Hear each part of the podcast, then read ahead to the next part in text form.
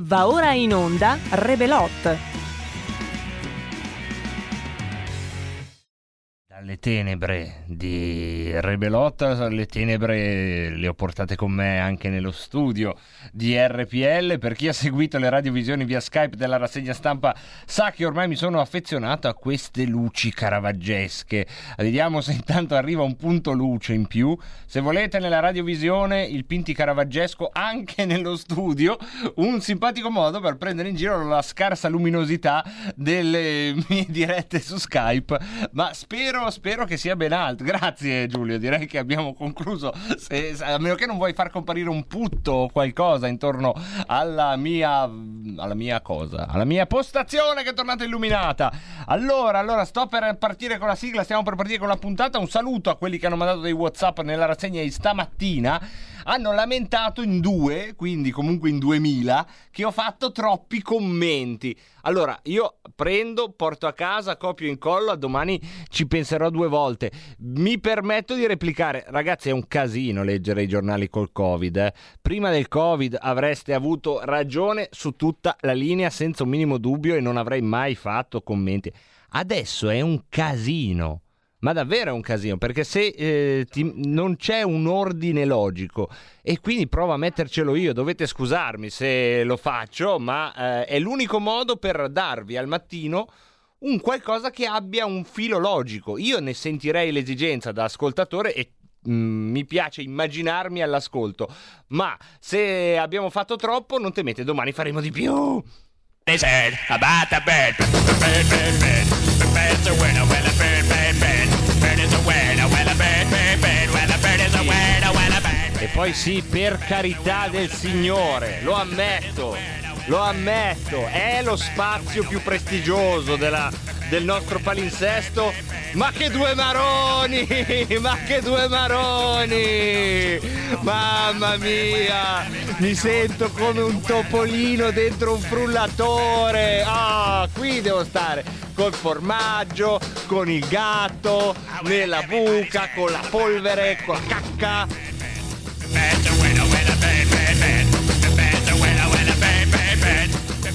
Grazie a Paolo da Borgobanero che per primo fa arrivare una solidarietà, dice hai fatto bene a fare i commenti. Io la chiudo davvero qui ragazzi, il punto, ti ringrazio Paolo come ringrazio chi fa le critiche, il punto però è proprio tecnico, cioè cercare di fare adesso una rassegna stampa non riesco più a farla leggendovi i giornali dicendo vabbè questo è quello che è successo oggi.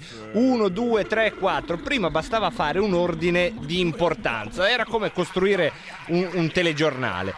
Adesso è difficile perché anche solo su come si vive la pandemia ci sono modi così diversi che in qualche modo devi cercare di tenerli insieme tutti e due. E, già questo è uno sforzo impressionante. In mezzo l'unico modo, l'unico filo che conosco per cucire è cercare di metterci del mio e lo faccio con le migliori intenzioni, migliori intenzioni che come sapete lastricano però la via Appia che ci conduce all'inferno dove ci troveremo così bene. Con le donne nude e io che eh, non so se precederò o anticiperò l'uomo che sta già comparendo dietro di me e che è tutta la sua bellezza. Ma sai che sei quasi più bello via Skype Luca? Un po' mi manchi fisicamente ma via Skype hai un'autorevolezza diciamo mm, diversa diversa ho ascoltato il tuo sfogo, mi sono perso la premessa, però ti dico che all'inferno troverai donne nude. A me non mi trovi né qua né là, quindi è inutile che cerchi di circuirmi,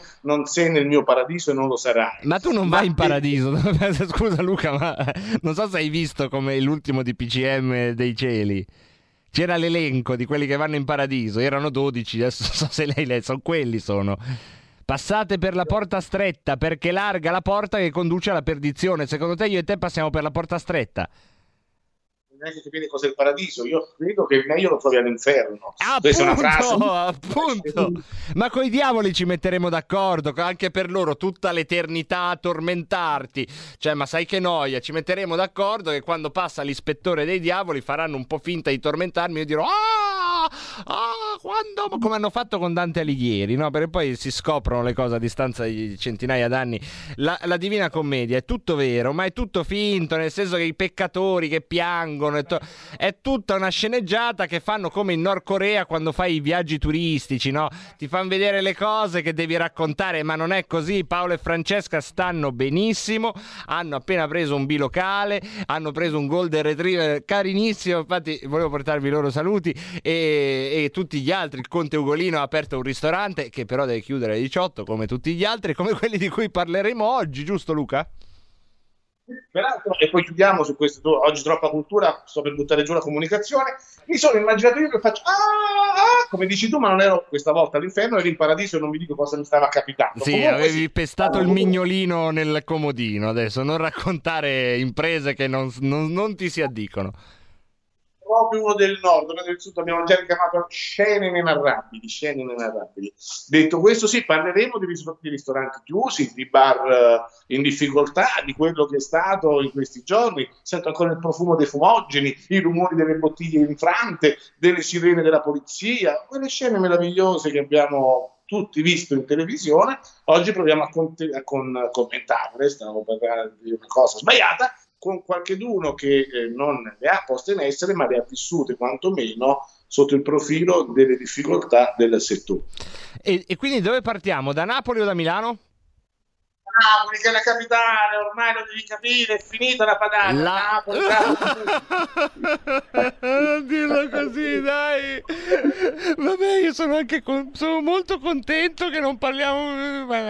Comunque, comunque, comunque, ragazzi, eh, qui l'avanguardia della rivoluzione italiana è la città all'ombra del Vesuvio, perché abbiamo visto che lì, lì è partito tutto, lì è partito tutto e abbiamo in onda onda con noi, grazie a Luca Procaccini, un ristoratore che ha avuto l'avventura o la sventura di avere il suo ristorante proprio nell'epicentro dei tafferugli, giusto?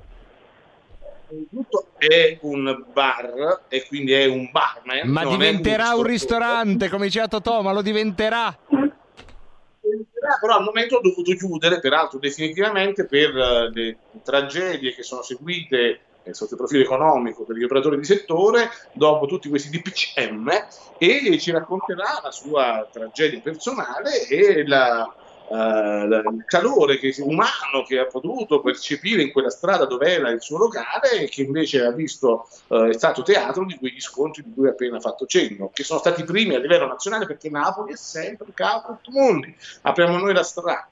Diamogli il benvenuto intanto, benvenuto in diretta. Ciao, buonasera.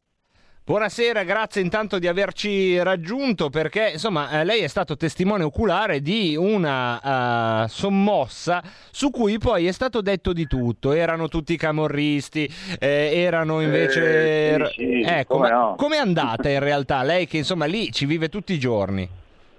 Sì, beh, in realtà è successo proprio a pochi passi da, da casa mia, nel senso che l'epicentro della, della manifestazione era a, tra Piazza del Plebiscito e Santa Lucia, io abito un pochino più sopra, quindi sono ovviamente sceso per andare a manifestare in, come hanno fatto il 95% de, de, delle persone in maniera pacifica e insomma eh, giusto qualcuno si è trovato eh, ovviamente in mezzo a qualche, qualche botta così, qualche lancio di, di, di, cassonetti, cose della spazzatura, ma era veramente la minoranza. La, maggior, la maggioranza era scesa in piazza per manifestare, per diciamo, manifestare il proprio eh, dissenso in merito a tutta la, la vicenda che sta, che sta accadendo. Ecco, la maggioranza quindi erano persone che eh, in quel momento su che sentimento si sono mobilitate? Facci un po' in, sentire il polso di quel giorno. Ma beh, si sono movimentate ovviamente verso la, mm, il, appunto il dissenso delle, delle chiusure di un, di un, nuovo lockdown, ma non è assolutamente vero, insomma, come dicevano in, uh, nei, nei, nei, telegiornali, i media che raccontavano di gente, insomma, di camorristi e di gruppi ultra organizzati che erano scesi in piazza soltanto per fare deliri e macelli. Assolutamente no, uh, anzi c'era, c'erano tutti che volevano chiaramente, cercavano le telecamere per farsi intervistare, per dire la loro, eh, insomma per fare quanto più casino uh, civile ovviamente, per farsi sentire il più possibile dalle, dalle autorità e dalla, dalla, TV e tutto, non, non, c'era assolutamente l'intenzione di fare danni. Luca, non so Vabbè, se, vuoi, però... se, eh, cosa vuoi intervenire tu? Allora, ragazzi, siamo su Radio Padania, quindi i napoletani devono essere dipinti come eh, camorristi, brutti, cattivi e anche no, pericolosi. No, non è più così, non è più così. Questa, amico napoletano, questa è RPL, la tua radio, una radio amica di tutto voi che state Napoli. Noi amici di Napoli. Ah, chi stu sola, ah, chi stu mare, accattate mandolina con noi. Noi siamo, noi essere amici. Amici. Noi essere amici. Venire bene, in pace. Voi dare voti, noi governare bene. No, noi non dare ah. voti, noi non sapere votare, noi non ah, sapere votare. Allora noi spiegare con no, calma. Noi non capire, noi non no, capire. No, io penso voi capire, io penso voi capire, non, non c'è eh, timore. Vediamo, vediamo. Vediamo, ha già detto vediamo, eh. Vediamo dire a me. Noi, noi di solito sparare, di solito no, mangiare. No, noi sparare niente, allegria, noi spariamo esatto, altre cose. Qui ne sparo moltissime io di, di, quelle cose che non dico perché tutti le abbiamo già pensate. Intanto, grazie intanto che stai allo scherzo, ma ehm, oh, poi i, insieme a questa telefonata dove ci stai portando il polso di quella sera, c'è anche eh, il tuo vissuto perché tu hai aperto questo bar e ehm, quanto sono legate sì. le fortune, o meglio le sfortune di questo bar a quello che sta accadendo con il Covid? Ma guarda, purtroppo eh, devo dirti che per il 90% eh, questa, eh, questa, pandemia, questo Covid, questa, questa brutta, questo brutto virus mi ha portato ovviamente eh, dei, dei danni, nel senso che la mia attività era ovviamente è una cosa insomma, eh, dove io all'interno ci lavoravo, io e il mio socio, era quasi a carattere familiare, eravamo, eravamo e siamo entrambi bartender e quindi lavoratori e proprietari di questo piccolo localino al centro di Napoli, a Chiaia, nella zona dei Baretti, e quindi andava avanti tranquillamente, ovviamente non parliamo di una grossa azienda, quindi eh, portavamo a casa lo stipendiuccio e qualcosa in più e ci toglievamo insomma delle, delle soddisfazioni. Quindi chiaramente affrontare... Permesso, mi insinuo, mi insinuo, non ho capito, conduzione familiare ho sentito dire anche suocera, ho capito bene. No, no, no. la suocera no, non c'era assolutamente, non, ha, non abbiamo suoceri, per fortuna non siamo, siamo single, per fortuna o purtroppo, chissà, non siamo sposati, insomma. Ecco, però, però e... insomma, eh, nonostante siate single, nonostante tutto, ecco, eh, ci hai fatto notare come di fatto questa chiusura è nata dal Covid. Eh, scusami se eh, a questo sì, punto io non... A questo punto però è importante, ti ringrazio se vuoi darci questa testimonianza, farci capire sì. qual è stato l'impatto, cioè eh, per chi il caffè lo beve al bar e poi se ne va, ci fai intravedere dietro le quinte dei costi fissi che hai avuto e che a un certo punto senza entrate ti hanno portato a dover no, chiudere. Allora, è innanzitutto importante precisare che la mia, ancora peggio purtroppo, la mia attività, mh, insomma, eh, faceva del, il, il cock era un cocktail bar, quindi un, un locale, un bar serale e quindi ovviamente eh, con le chiusure inizialmente alle, alle, 21, poi alle 18, poi chiusura definitiva, eh, è chiaro che non, insomma, siamo stati la categoria forse quella più penalizzata, perché magari la caffetteria eh, facendo un po' di risparmi riesce ancora ad andare avanti, ma noi che come insomma il nostro orario di apertura era alle 18 capirai bene che non aveva più senso di esistere come, come attività, insomma, quindi sono state penalizzate proprio in, in maniera eh, devastante. E poi ovviamente, poi ovviamente eh, il discorso delle spese eh, lo sappiamo tutti che non, eh, insomma, è, è, è, bello ampio, bello grande. Ecco, ma spiegaci un po', cioè, eh, perché eh, diciamo, un uomo della strada potrebbe dire ma è possibile che bastano due mesi di chiusura per andare in rovina? Sì, no, ma non è il discorso di andare in rovina, eh, il discorso è che ovviamente le grandi aziende, come dicevo prima, quelle che fatturano un milione di euro l'anno, 500 mila euro l'anno, è chiaro che possono sopportare due mesi di chiusura. Innanzitutto non parliamo più di due mesi, ma ormai si parla di sei, sette mesi, perché voglio dire giugno e luglio è un po' di agosto che, che insomma sono, sono, sono rimasti aperti senza limitazioni, non penso che possano poi sopperire a, a settembre, ottobre, novembre e probabilmente chissà quanto altro tempo di chiusura.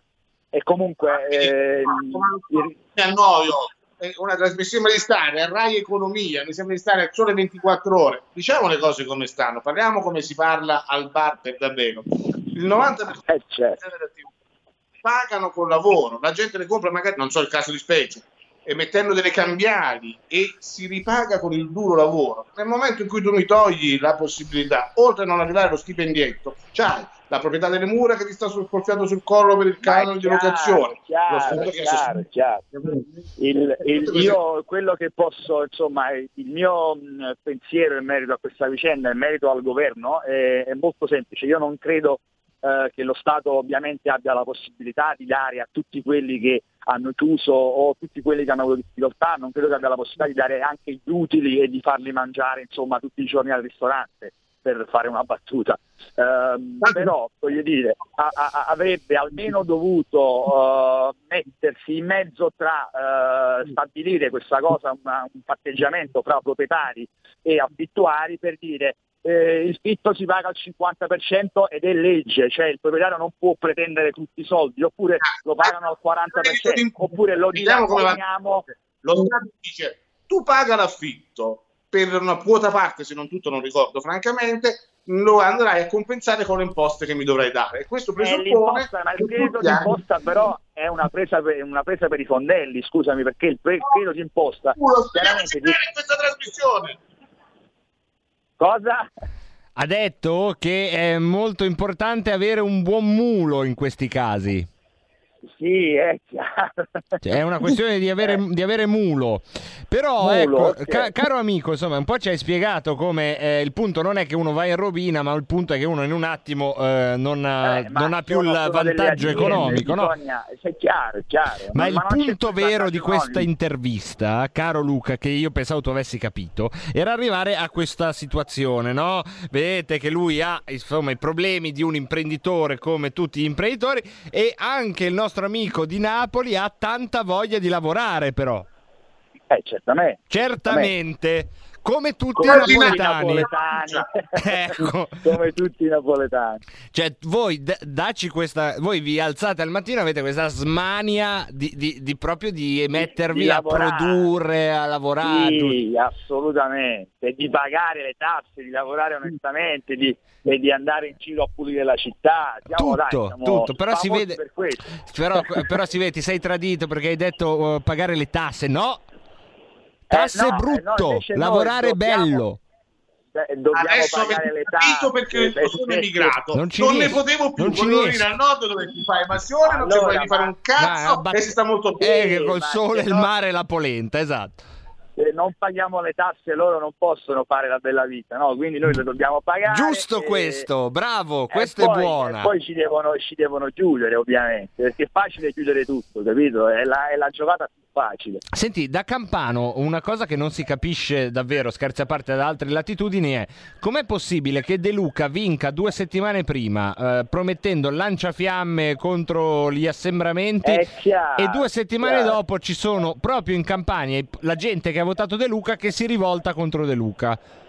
Ma non è vero, non è così, perché io sono convinto, non lo so perché ovviamente non faccio parte dei seggi elettorali, ma sono convinto che De Luca abbia preso la maggior parte dei voti da, da, dagli statali, dalle persone anziane che si sentono difese insomma, da lui e lo, lo venerano come se, fosse, eh, come se fosse il messia, ma in realtà sappiamo tutti, almeno noi eh, napoletani sappiamo tutti che è un, è un, ciarlatano, non voglio poi insomma, esagerare, ma eh, conosciamo la situazione di Luca e, e di sicuro insomma, non, è, non è un santo. Mentre la Camorra, abbiamo detto, non erano camorristi quelli che sono scesi in no, piazza, però è chiaro ma... che parlare di Napoli non possiamo far finta che il problema sia solo il traffico, no? Come in Johnny Stecchino. No, è chiaro, è chiaro, come è, è, è ovvio, è ovvio, questo purtroppo me, di questo me ne rendo conto ma non si può assolutamente dire che in mezzo a quella gente che andava a protestare ci, ci fosse la, la, camorra, insomma, stavano, stavano, nelle loro case a contarsi i soldi, magari, chissà. Eh. Non, non.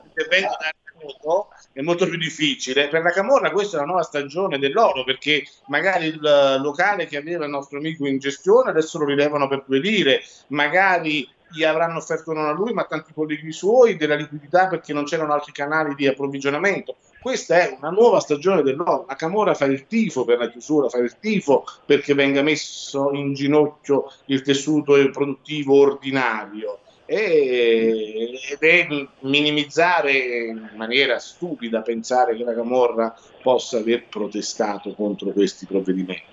Esatto, infatti, hanno fatto fe- erano a casa a festeggiare, così potevano rilevare tutte le attività di Napoli e farle diventare tutte quante un riciclaggio. Per, Bravo, per facciamo una bella denuncia. Que- Siamo dice- tutti d'accordo. Dillo, cosa sono questi camorristi? Sono dei... Sono dei furboni. Di più, di più, di più, che furbone è poco. Sono... sono... sono delle persone fantastiche. No, come no? No, no, contro devi essere. No, no, no, vabbè, scherzavo. Come, come non scherzare? Eh, sono dei... Eh, no, no, noi non ci dei... siamo campanilisti, la camorra va bene, la mafia, l'andrangheta e la Sacra Corona Unita non va bene, noi siamo per la camorra, eh, eh, sì, eccellenza sì, del territorio. No, ma tu non temere, eh, non temere, io eh, proprio vorrei sentire da te una ferma condanna, vorrei proprio sentirla da Valerio Maraniello che è in onda con noi, una ferma condanna alla camorra e poi anche l'indirizzo dove possono trovarti gli amici che vogliono magari sostenerti in questa battaglia, Valerio? Guarda, se posso risparmiare l'indirizzo, guarda, magari... anche la vita, insomma, anche la vita. Guarda, ti avrei eh, censurato no, io, non temere, perché qui va bene che siamo bastardi, ma fino a un certo punto. Senti... sono dei furboni, secondo me va bene, il termine giusto, equilibrato. Dei mariuoli, dei mariuoli. Mariuoli, sì. Vedi, mariuoli. vedere, noi imparare vostra lingua. Eh, voi, voi siete bravi, siete molto bravi. E oggi, oggi, amici di RPL, la tua radio che non è più Radio Padania, oggi è il compleanno di un grande beniamino anche del nord e di tutta l'umanità, di Maradona. Eh, eh beh. Maradona. Maradona auguri, che auguri è meglio e Pelé. Ma Maradona è meglio Pelé. È, me- è meglio Pelé. Meglio Pelé. Meglio Pelé. Mella... Eh, sono gli accenti, eh, sono le, gli accenti è un problema, un è un problema, ma infatti è un problema. Comunque, grazie mille Valerio di questa chiacchierata perché insomma tra i frizzi e i lazzi qualcosa abbiamo raccontato in presa diretta eh, da te che eh, l'hai visto in, um, dal vivo, insomma, non dietro uno schermo, non erano camorristi non erano fascisti, no. erano persone che sono esasperate da una situazione che magari nell'immediato non vuol dire miseria, ma vuol dire veder vanificato un progetto su cui tu ci hai buttato anima e corpo. Beh, certo, assolutamente, assolutamente, ma il, il punto è proprio quello, no, io parlo del mio caso, ma posso farti duemila esempi di amici e di persone vicine a me, nessuno voleva, eh, ripeto, eh, pre- nessuno pretendeva di avere gli utili che non sono stati fatti, ma almeno nessuno giustamente avrebbe dovuto chiudere in merito a questa situazione. Lo Stato avrebbe dovuto fare qualcosa di più per impedire alle piccole aziende di abbassare la serranda, c'è poco da fare, eh, sarebbe stato come così come hanno fatto in Inghilterra, in Germania, in Francia, eh, lo Stato si è messo in mezzo prepotentemente e non ha permesso che queste attività chiudessero. Tutto qua. Grazie, grazie mille ancora Valerio. Grazie a voi ragazzi, è stato un piacere. No, eh, sta, se ne sta andando, però se gli vuoi fare una domanda lo richiamiamo subito. Valerio, ma seriamente, sì. ma sto 3-1 a tavolino per la Juventus è giusto o è sbagliato?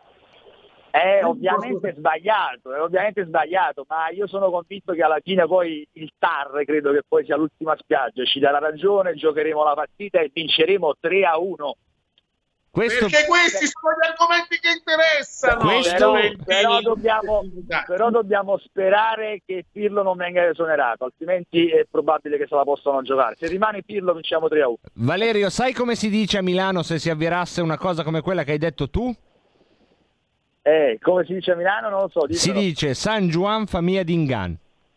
San Juan Famiglia Grande, gra- abbiamo fatto l'Italia, abbiamo fatto l'Italia contro la Viva Juve. l'Italia, viva l'Italia. Certo, io posso dire vi- due ne vorrei, tanto mi piace, ne vorrei due. Grazie Valerio, perché una non basta, cosa te ne fai di una? Ne voglio due, tanto l'amo. Questo paese. Grazie Valerio, Ok, grazie, grazie mille. voi, Grazie eh, mille Valerio. serata. Allora, dobbiamo tornare seri per dare una notizia che è appena uscita ed è necessario fare proprio questo atterraggio velocissimo perché è una notizia che ha tutti i crismi eh, per raccontare molto di più di quello che dice. Il killer della eh, cattedrale in Francia era in Italia già dal 9 ottobre. Dopo lo sbarco a Lampedusa è stato portato a Bari e identificato. Questo è il lancio di agenzia, l'apertura di buona parte dei siti e, e ci dà contezza insomma di una filiera molto più eh, ampia rispetto a quella del singolo fatto di cronaca e soprattutto delle contraddizioni francesi che pure esistono, ma nel caso di specie c'entrano fino a un certo punto. Una breve pausa e poi torniamo. Pronto? Avvocato, Mi dica. c'è bisogno di lei. L'avvocato risponde. Ogni venerdì dalle 18.30 con l'avvocato Celeste Collovati. Solo su RPL, la tua radio. Il futuro appartiene a chi fa squadra. Le radio italiane si uniscono per giocare la partita da protagoniste. Nasce l'app Radio Player Italia. 140 stazioni in una sola rete. Scegli la tua preferita e ascolta il suono perfetto del digitale. Gratis, senza registrazione. Senza interruzioni. Compatibile con tutti i device. Le notizie, la compagnia. La musica, scelta da chi la ama, la conosce e la vive. Scarica Radio Player Italia. Il futuro batte con la radio nel cuore. Anche RPL è disponibile su Radio Player Italia.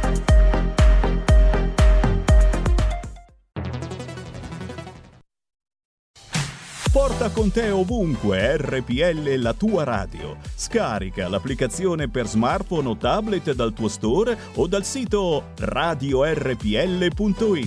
Cosa aspetti? Radio Padania presenta Coming Soon Radio, quotidiano di informazione cinematografica.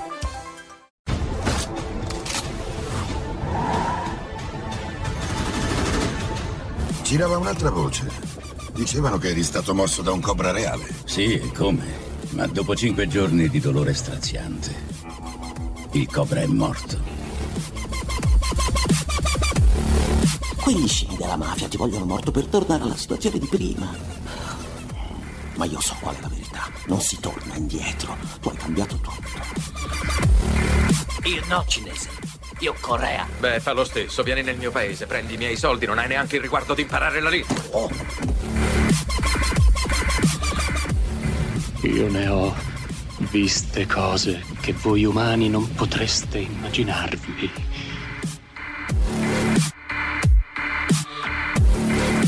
Mi piace l'odore del napalm al mattino. Una volta abbiamo bombardato una collina. Per 12 ore e finita l'azione siamo andati a vedere. Non c'era più neanche l'ombra di quegli sporchi bastardi. Profumava come... come di vittoria. Perché quando il gioco si fa duro, i duri cominciano a giocare.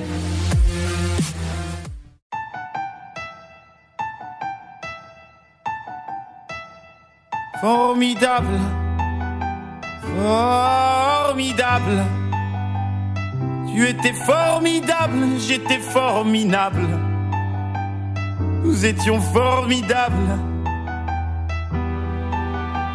Formidable. Tu étais formidable, j'étais formidable. Nous étions formidables. Oh bébé, oups, mademoiselle, je vais pas vous draguer. Promis, juré, je suis célibataire depuis hier, putain. Je peux pas faire d'enfant et bon, c'est pas, hé, reviens, cinq minutes quoi. Je t'ai pas insulté, je suis poli, courtois et un peu fort bourré. Mais pour les mecs comme moi, vous avez autre chose à faire. Hein. M'auriez vu hier, j'étais. Formidable.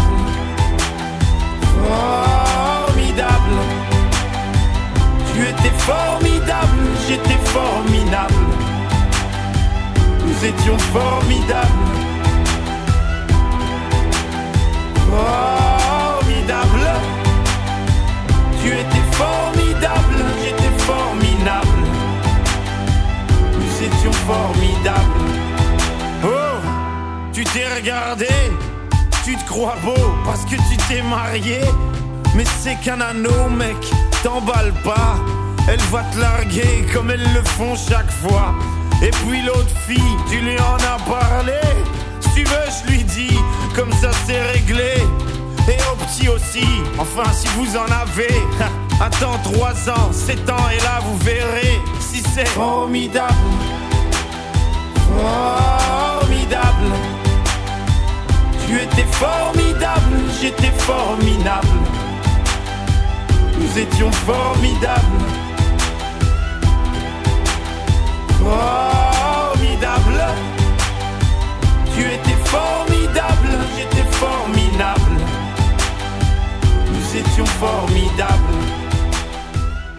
Ovviamente, ovviamente continueremo a seguire quello che succede in Francia con un occhio e eh, vi ripeto intanto la notizia appena battuta, il killer della cattedrale era in Italia il 9 di ottobre, sbarcato a Lampedusa, è stato portato a Bari e identificato, questo è eh, quello che risulta, ma da, um, da, da, un'identificazione certa perché aveva in tasca il foglio rilasciato dalla Croce Rossa dove ci sono tutti i riferimenti del suo arrivo eh, in Italia, sicuramente ci sarà eh, di che parlare parlare eh, rispetto a quello che è successo. Noi però continuiamo a tenere il filo precario. Ma Sai dire dica. È da fare, dicevano gli antichi romani, un'errata corrige, c'è stato un errore gravissimo nel corso della trasmissione e quindi occorre immediatamente Un rettificare che abbiamo evitare venire furibonde dei eh, credenti, quelli veri, non per i fatti Che abbiamo fatto? di Nizza, ma il eh, compleanno di Maradona è domani. Sono stato già tempestato di insulti perché abbiamo detto che oggi amici, e nel nostro modo di stare al mondo che è il migliore porta male anticipare gli auguri. Quindi rettifichiamo Abbiamo- e il Tive de Nor compie il suo genetriaco ben domani Però, oggi. Cari amici, amici di Napoli, se Nialter qui a Radio ex Radio Padana, che è SLE- RPL e, e ci facciamo gli auguri in anti, però sbaglia domani rifaremo gli auguri che l'è sempre meglio che Pelé. Sempre meglio che Pelé anche domani. L'è Anche sempre domani- meglio che il Pelé eh, nu- nu- Nusalter eh, avim eh, capit. E, e- e adesso possiamo tornare a Milano? Che non c'è, non c'è- possiamo tornare a Milano? Riportami a casa Luca dai riportami a casa te lo concedo te lo Ah, concedo te lo concedo. Anche perché Milano viene dopo di Napoli è fisiologico che si torni a Milano cioè, E se noi risaliamo la penisola, diciamo, dai suoi, dalle sue scaturigini, diciamo, più vulcaniche, andando invece alle ombre che eh, la Madonnina eh, in qualche modo intercetta e insieme placa nella città metropolitana, troviamo dei locali che erano un tempo aperti al pubblico, oggi lo sono ancora per un'ora, 53 minuti. Non so se il nostro ristoratore milanese ha- sta lavorando in questi 53 minuti che mancano. è con noi?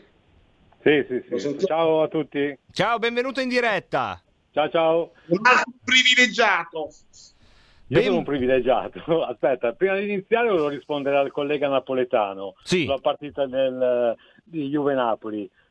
Se si dovesse giocare Juve-Napoli, penso che la vinceremo Dai, guarda, noi. già però- sei un evasore No, di no, merda, aspetta, scusa, non ho capito questo noi. No, perché poi qua si scherza, però Rebelotta anche eh, una mappa etica chiara. Noi abbiamo una mappa etica chiara. La cosa, il male assoluto peggiore del mondo è la Juventus, poi viene Elsa Fornero e dopo noi mettiamo il resto del mondo in relazione a questa polarità maligna. Quindi Sto parlando eh, con uno che vive di Juve. Beh, ma questo insomma eh, ti sarà scontato. Ti sarà scontato quando sarai chiamato al giudizio non davanti a me, ma davanti al Signore o davanti al TAR che ovviamente eh, magari toglierà altri 3-4 scudetti al vostro palmarès infarcito di latrocinio. Ma torniamo invece a parlare di cose più serie, torniamo a parlare della tua esperienza. Ci vuoi raccontare prima di tutto com'era la tua vita professionale prima che arrivasse questa, questa pandemia?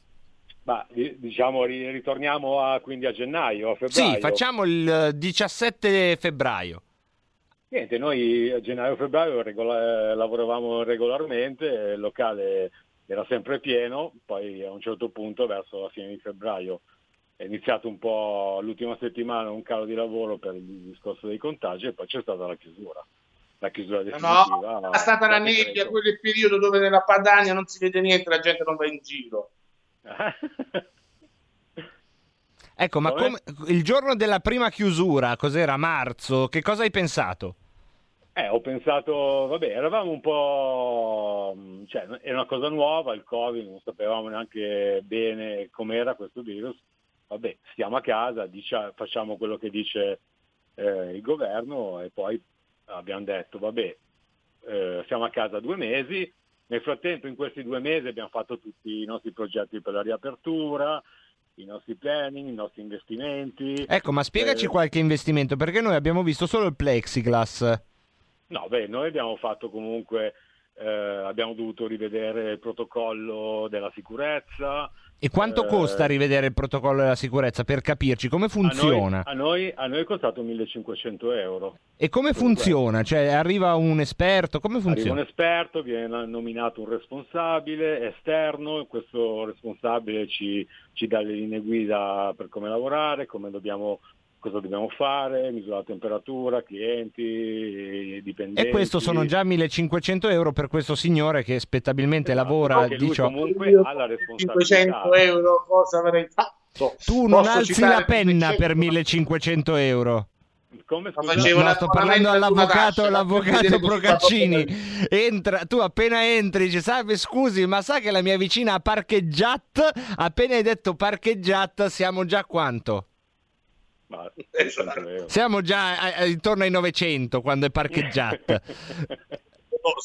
uh, Natascia, Bella Vista, per chi conosce eh, così parlo bella vista, capirà meglio che si può fare di più. Però andiamo avanti. È meglio, sempre di più è meglio. Comunque, tornando a te, hai fatto questi investimenti, 1500 euro solo per il piano della sicurezza. Grazie sì. di avercelo detto, perché nessuno, immagino che non abbia avuto l'avventura di aprire un bar, immagina che esista un piano della sicurezza del bar. Covid. Esatto, COVID, COVID, COVID. Poi, seconda cosa, il plexiglass, che è l'unica cosa che abbiamo visto. Poi... Eh, e poi niente, abbiamo fatto la sanificazione dei locali. Quanto costa? 500 euro di sanificazione. Abbiamo comunque tolto i tavoli all'interno per mantenere il distanziamento sociale, quindi li abbiamo dovuti eliminare, oppure poi abbiamo dovuto fare degli investimenti eh, per mettere dei tavoli e delle sedie fuori, diciamo dato la, l'occupazione del suolo pubblico gratuita, quindi ci sono persone che comunque hanno speso anche un po' di soldi per fare un deor, per mettere sedie, tavolini e tutto quanto, abbiamo, ci siamo comunque messi in regola. Ma alla fine, no, mi sono perso in matematica, non sono bravo, eh, peraltro non solo in matematica. Quanto è costato riadeguare la struttura per poter continuare? 1500 qua, 500 là, alla fine io con Natascia facevo un abbonamento di un anno, due o tre, a quanto si è arrivato?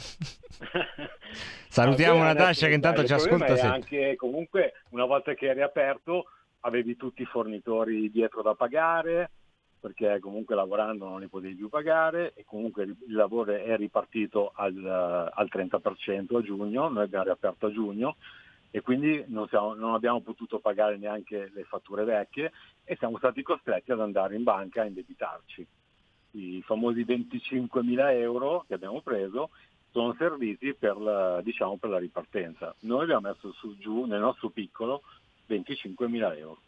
E questo ci fa capire, no? però dopo che li hai investiti con Natascia io 25.000 euro altro che Natascia viene anche Katrina e, e Silanova te la consiglio Silanova perché vabbè queste poi sono cose nostre ma la lascia perdere perché poi è una questione tutta di cultura moldava, è tutta una cosa di... Comunque scusate, lasciate perdere, queste sono cose che riguardano le attività latere, ma eh, tornando invece sul tuo vissuto, dopo che hai speso tutti questi soldi, tu però eri tranquillo, hai detto adesso non ci chiudono più. Esatto, quindi poi c'è stato uno spiraglio di luce a settembre, noi a settembre siamo riusciti comunque a lavorare bene e così come le, le due settimane di ottobre e abbiamo detto vabbè siamo in salita, quindi e in realtà invece era solo un'illusione perché dopo aver fatto tutti questi investimenti ci ritroviamo ad avere un calo di fatturato oggi almeno del 70%. Ecco, ma secondo te, nella tua percezione, eh, c'era davvero una quant'era grande diciamo, la, la, l'aumento possibile dei contagi nel tuo bar, in un bar? Ma io che sappia, io nel mio bar non è mai stato contagiato nessuno, eh, noi siamo attenti alla sicurezza, facciamo quello che ci hanno chiesto e comunque abbiamo lavorato sempre in sicurezza, quindi non penso che il problema principale sia il settore della ristorazione molto probabilmente dovranno vedersi in casa con i trasporti, con la sanità, eccetera, eccetera. Anche perché in un bar che ha un minimo di clientela affezionata, eh, se il Giovanni si è preso il Covid lo saresti venuto a sapere. certo, il nostro, più o meno sempre, sono sempre le stesse persone. C'è un po'... non, siamo un, un, non siamo un ristorante in centro dove comunque lavoriamo con turisti o persone di passaggio. Il nostro tipo di ristorante si trova in una dieta in Piazzale Loreto, e comunque... Eh, diciamola questa via, diciamola questa via. Via Canzio, ristorante Kitchenette. E lo troviamo aperto a pranzo? Eh certo. Eh certo. Sì. eh certo, ancora per qualche minuto perché stanno lavorando a un uh, DPCM in cui probabilmente toglieranno esatto. anche il pranzo, potrete fare solo colazioni da sporto.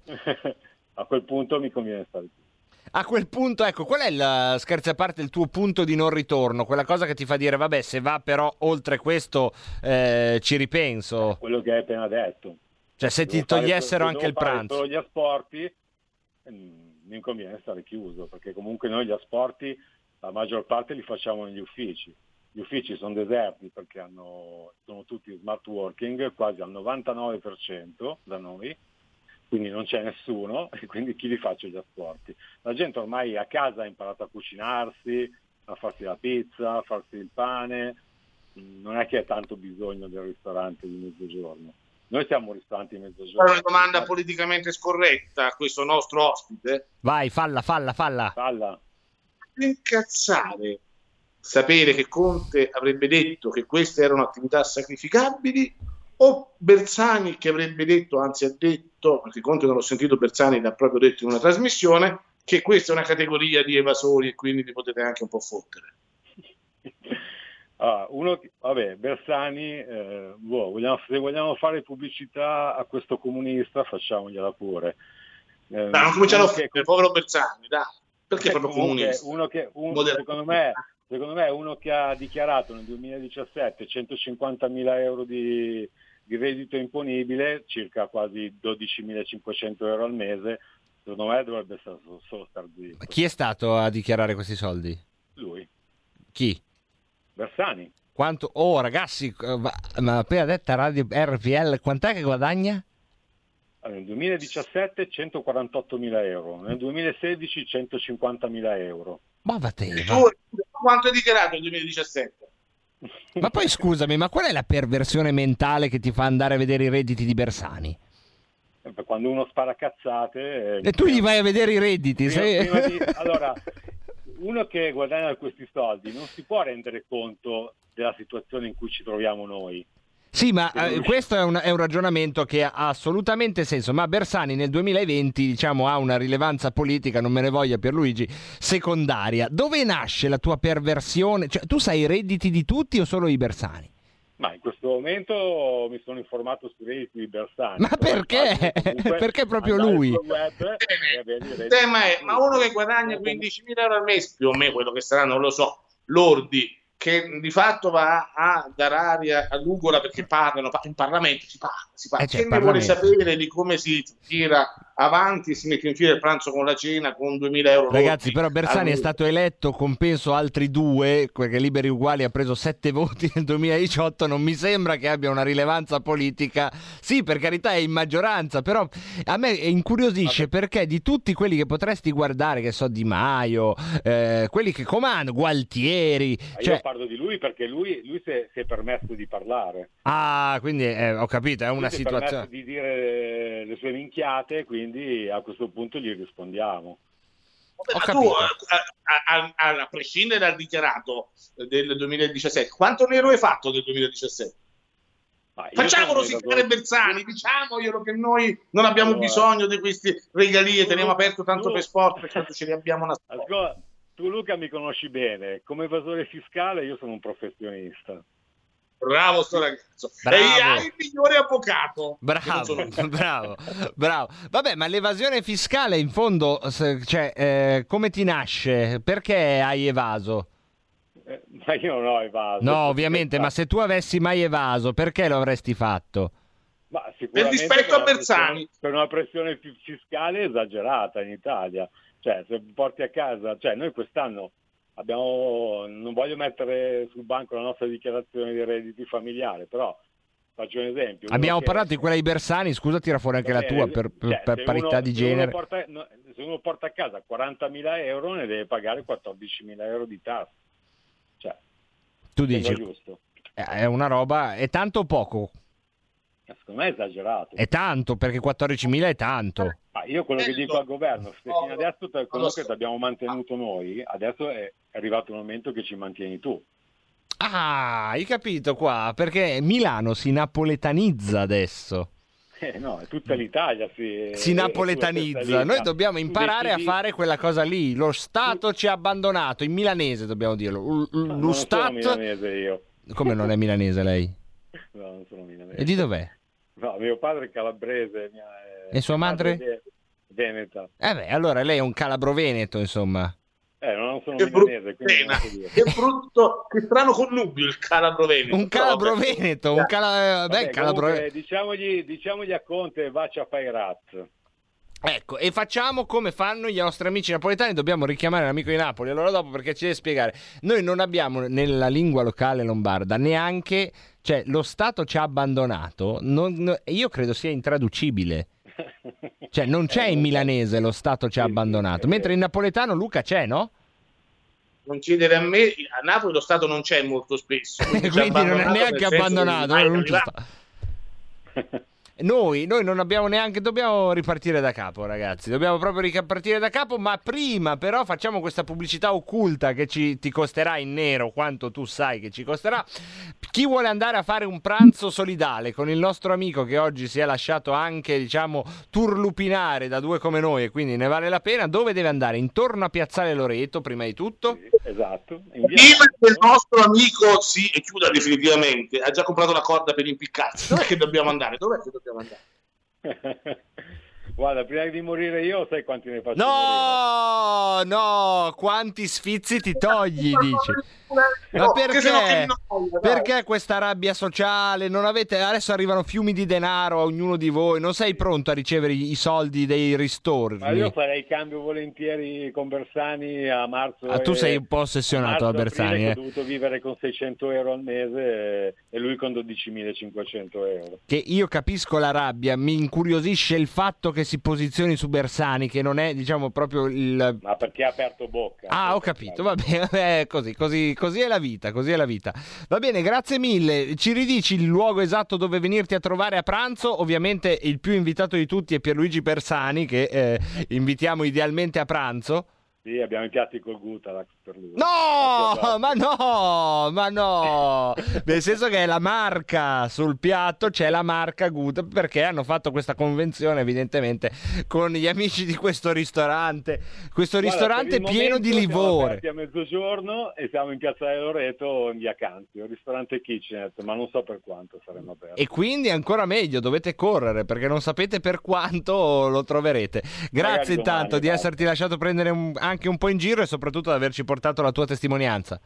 Figurati, grazie a voi. Grazie mille, grazie mille. Con il nostro amico, insomma, chiudiamo questa che è eh, stata la parte di trasmissione divisa da due semirette, da due paralleli, uno che correva verso Napoli, uno che correva verso Milano, ma accomunati dalla medesima scia- sciagura che è la chiusura eh, del DPCM che fa chiudere eh, i ristoranti alle 18. Insomma, avete sentito, noi abbiamo cercato come al solito di scherzarci anche su, sono stati entrambi allo scherzo, però Luca non so se hai notato, cioè c'era un'incazzatura che era latente, ma era anche evidente. Però scusami, adesso prova tu a immedesimarti, adesso si ride e si scherza, prova a immaginare di non avere eh, fondi eh, a disposizione, di dover mettere mano agli ultimi risparmi e fai questi investimenti, sacrifichi Natascia, vai a comprarti la mucchina e poi ti fanno chiudere. Cioè, Eh, cazzo, sì. lasciatemi in pace. Allora, mandavo, mandavo a fare gli ultimi tre giorni con Natascia e poi chi vede provvede lo Stato mi assista. Invece no, tutti questi soldi spesi, abbiamo sentito, ragazzi, si scherza poco, 1500 euro di piano di sicurezza per un ristorantino. Cioè qua si è generata ulteriore burocrazia che poi non solo già così a naso sembra che eh, fosse leggermente ridondante, ma per poi portarmi alla chiusura. E non c'è da meravigliarsi se poi la tensione sociale aumenta. Intanto torniamo a darvi aggiornamenti sulla Francia perché Salvini ha dichiarato che se eh, dovesse essere confermato lo sbarco a Lampedusa eh, si dovrebbe dimettere il ministro dell'interno Lamorgese e eh, questo periodo ipotetico di Salvini è molto cautelare perché a quanto pare gli hanno trovato in tasca proprio la, eh, il certificato della Croce Rossa di Lampedusa insomma e hanno già tracciato che poi è stato trasferito a Bari è tutto nel documento che questo oh, terrorista aveva in tasca quindi eh, vedremo se succederà qualcosa, se questo terremoto si abbatte sull'Italia. Luca, secondo te la Francia si incazza con l'Italia per questa cosa? La Francia deve incazzare con l'Italia, ma è tutta l'Europa che ha delle responsabilità, perché l'Italia è uh, vittima e carnefice di se stessa, vittima della posizione geografica, carnefice per una politica che ancora non vuole capire che un problema c'è e un'Europa che comunque si è girata dall'altra parte fino adesso, la Francia può incazzarsi quanto vuole, ma anche quell'altro terrorista ucciso a Ma secondo te si incazza o no? Si incazza per partito preso perché la grandeur francese eh. non, non mm. parte diversamente però che i francesi si alterino ci lascia poco, poco, poco, poco, poco, mi sconvolge, poco mi turba. Ma anche quello che è stato ucciso a stesso San Giovanni da una pattuglia normalissima della polizia. Quelli sono stati veramente due eroi. Eroi per caso, potevano essere due mh, vittime per sì, caso, sì. Però... di un terrorista che aveva fatto l'attentato e che pure era in Italia. Continuiamo a dire che non c'è il problema, va bene così.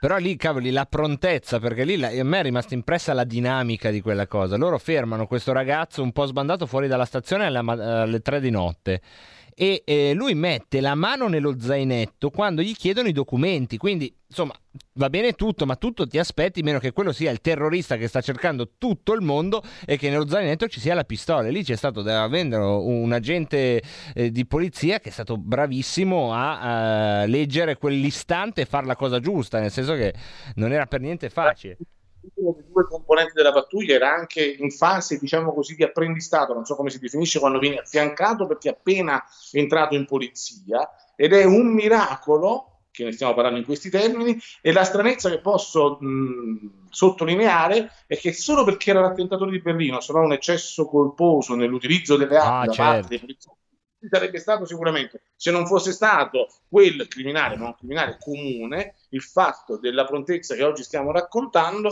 avrebbe mh, certamente generato un procedimento a carico di questi due poveri agenti. Un'interrogazione parlamentare non gliela toglieva nessuno, eh?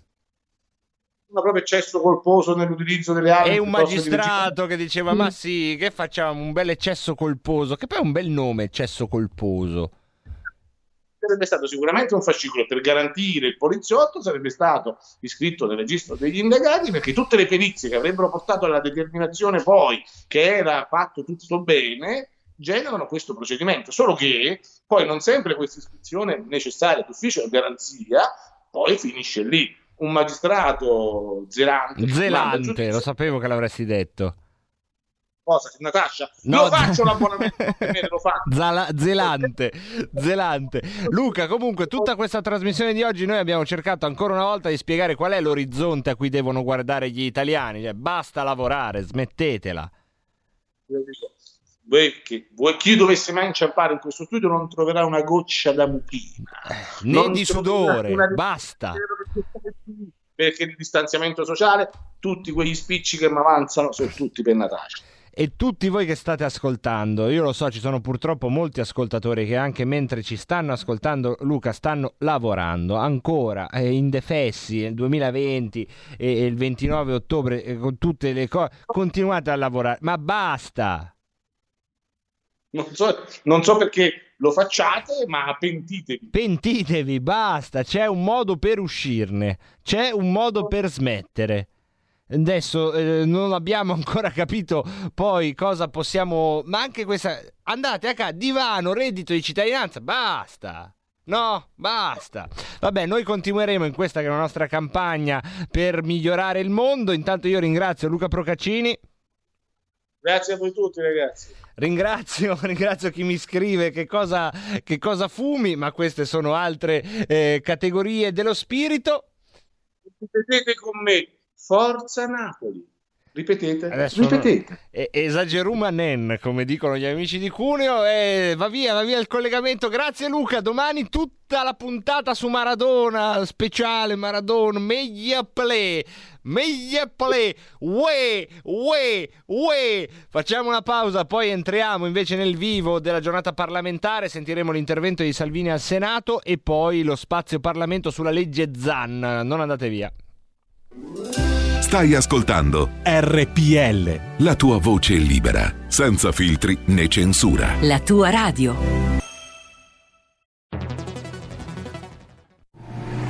Wow, vai veloce tu. Chi ha parlato? Sono la Digital Radio. Ah, proprio te cercavo. Senti, eh, non capisco assolutamente niente di questa cosa del DAB. Analogico che non sei altro. Il DAB è il sistema digitale per ascoltare la radio con il suono perfetto. Capito? Finalmente tutte le radio in vendita hanno il sistema DAB Plus per l'ascolto digitale, in auto e in casa. Ascolta le tue radio preferite con la Digital Radio, quella del suono perfetto. Dibidi dobidi DAB. Anche RPL, la tua radio, è in Digital Radio. Porta con te ovunque RPL la tua radio. Scarica l'applicazione per smartphone o tablet dal tuo store o dal sito radiorpl.it. Cosa aspetti?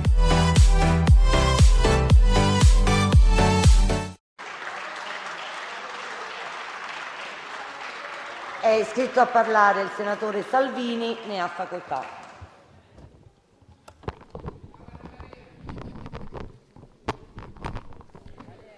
Grazie Presidente. Innanzitutto ritengo doveroso, so che il Senato l'ha già fatto stamattina, però mandare, penso e spero non a nome di una parte, ma a nome di tutti, l'abbraccio al popolo francese perché si stanno ripetendo di ora in ora gli attentati e gli attacchi dei terroristi a Nizza, Avignone, Lione.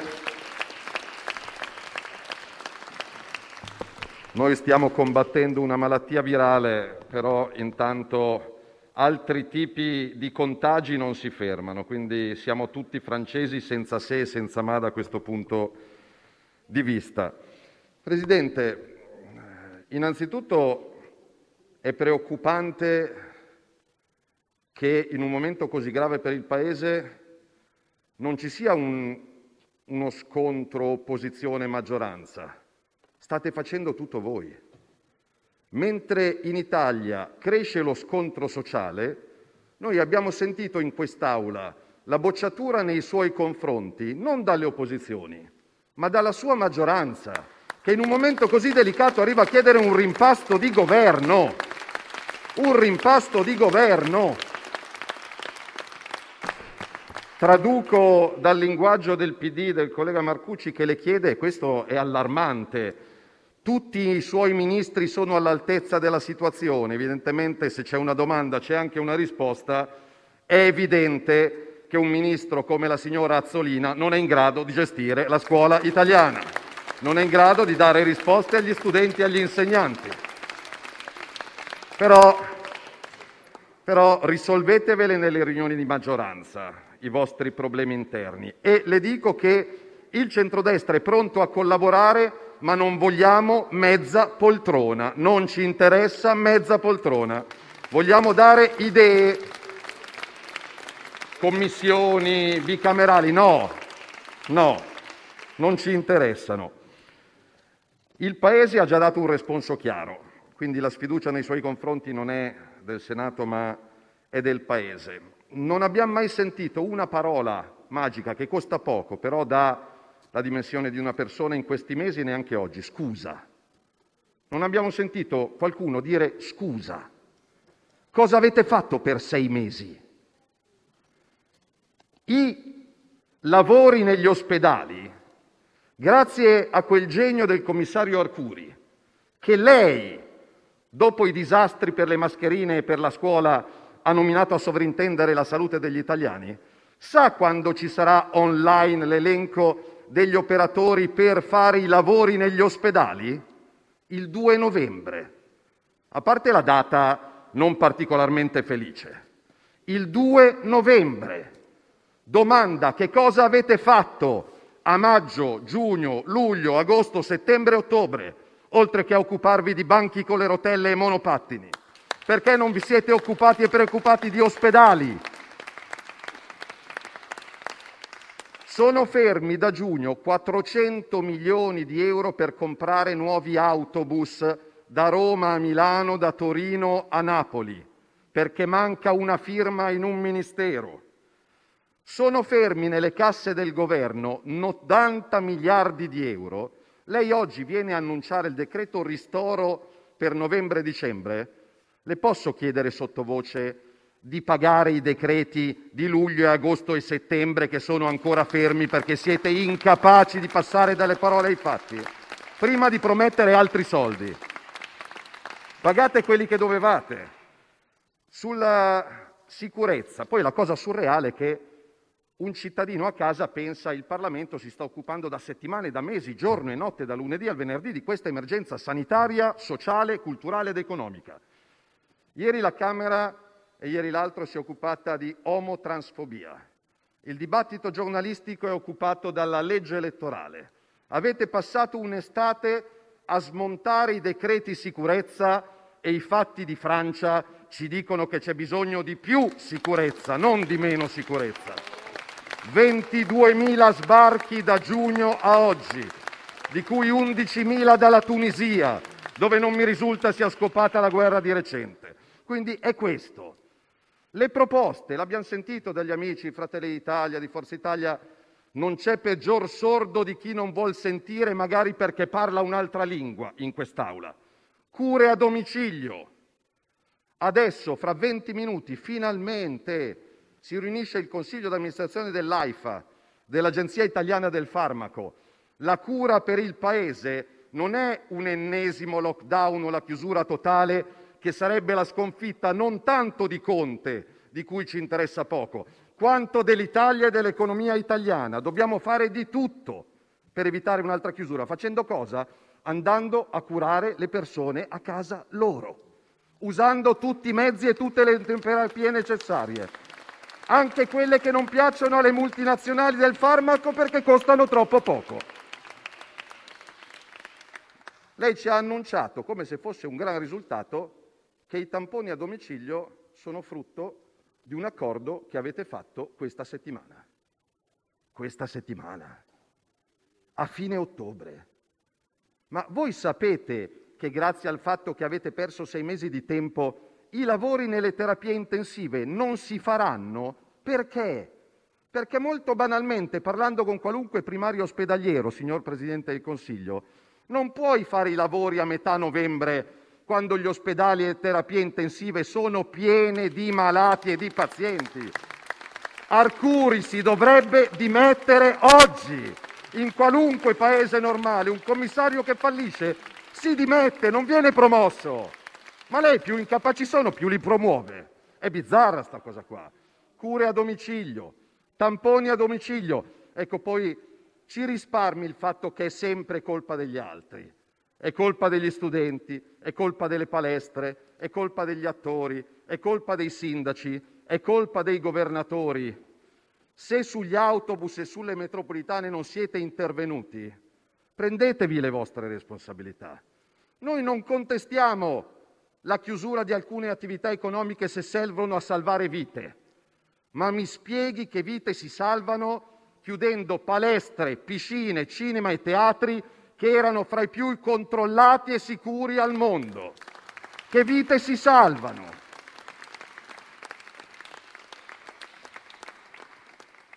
Semplicità, altra proposta. Avete rinnovato per alcune settimane la cassa integrazione. Presidente, glielo chiedono i consulenti del lavoro, i fiscalisti, gli avvocati, i commercialisti. Oggi, grazie alle vostre scelte bizzarre, ci sono 25 modalità operative diverse per accedere alla cassa integrazione. Semplificate la vita agli italiani, altrimenti fate decreti di notte che poi finiscono in nulla di giorno. Lo dico a chi ci sta seguendo da casa con enorme pazienza: delle chiacchiere degli ultimi nove mesi, il 90% è rimasta aria fritta perché si stanno aspettando 110 decreti attuativi per le promesse che avete fatto agli italiani. Non basta il titolo. E poi uno si stupisce, protestano a Napoli, protestano a Verona, protestano a Roma, a Milano, a Palermo e a Bergamo. Sono persone per bene. Gli imbecilli e quelli col volto coperto, col casco e col bastone in mano stiano a casa perché la violenza non è mai la risposta e non è mai la soluzione. Sempre che non venga alimentata da qualcuno a cui conviene che nelle piazze ci siano dei violenti. E quindi non stupiamoci del fatto che la gente chieda risposte. Ci sono decine di scadenze fiscali non prorogate per novembre. Signor Presidente del Consiglio, almeno queste possiamo bloccarle, non rinviarle. Questo è un governo fondato sui rinvii. Rinviamo le decisioni su Alitalia, su autostrade ricordo che gli unici che ci hanno guadagnato del caos autostrade sono i signori Benetton alla faccia di quelli che chiedevano certezza della pena e del diritto. Ieri, signor Presidente del Consiglio, non sei mesi fa, ieri, la sua litigiosa maggioranza, perché Renzi ce l'ha con lei, il PD ce l'ha con Renzi, la Bonino ce l'ha col mondo, insomma è un tutti contro tutti che non ci possiamo permettere in questo momento. Ieri la maggioranza litigiosa che la sostiene, vedremo per quanto, ha bocciato un emendamento delle opposizioni che chiedeva una cosa normale, che lo Stato paghi i suoi debiti nei confronti delle famiglie e delle imprese italiane. Sono 50 miliardi di arretrati, 50 miliardi. Quindi, prima di fare la morale agli altri, Guardiamo in casa nostra, ultima riflessione, eh, errare umano, perseverare diabolico, Presidente. A febbraio e a marzo l'improvvisazione poteva essere accentata perché era una prima volta. Sono passati sette mesi. Non venite a dirci che nel nome del virus chiudete teatri e ristoranti e fate uscire dal carcere 5.000 delinquenti che tornano a casa loro. L'abbiamo già provato L'abbiamo già provato e non funziona. Gli italiani chiusi in casa e i delinquenti tranquilli a guardare le sue dirette su Rai 1. Quindi noi ci siamo, non coi posti, non ci interessano. Però lei chiede collaborazione, i suoi parlamentari chiedono collaborazione. A me pare che l'unico confronto che lei in questi nove mesi abbia avuto non ce l'ha avuto con Confindustria che se ne lamenta, con i sindacati che si lamentano, con gli insegnanti, con le famiglie, con gli studenti, ce l'ha avuto con se stesso davanti allo specchio.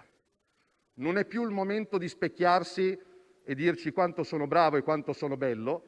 Sul canone estetico non intervengo. Sulla bravura, una nuova chiusura significherebbe il fallimento di questi sei mesi di nulla da parte sua e del governo. Noi siamo disposti a lavorare per salvare vite e salvare posti di lavoro. Spero che nessuno sia disposto a lavorare per salvare se stesso e la sua poltrona, perché questa è l'impressione che ci date. Buon lavoro.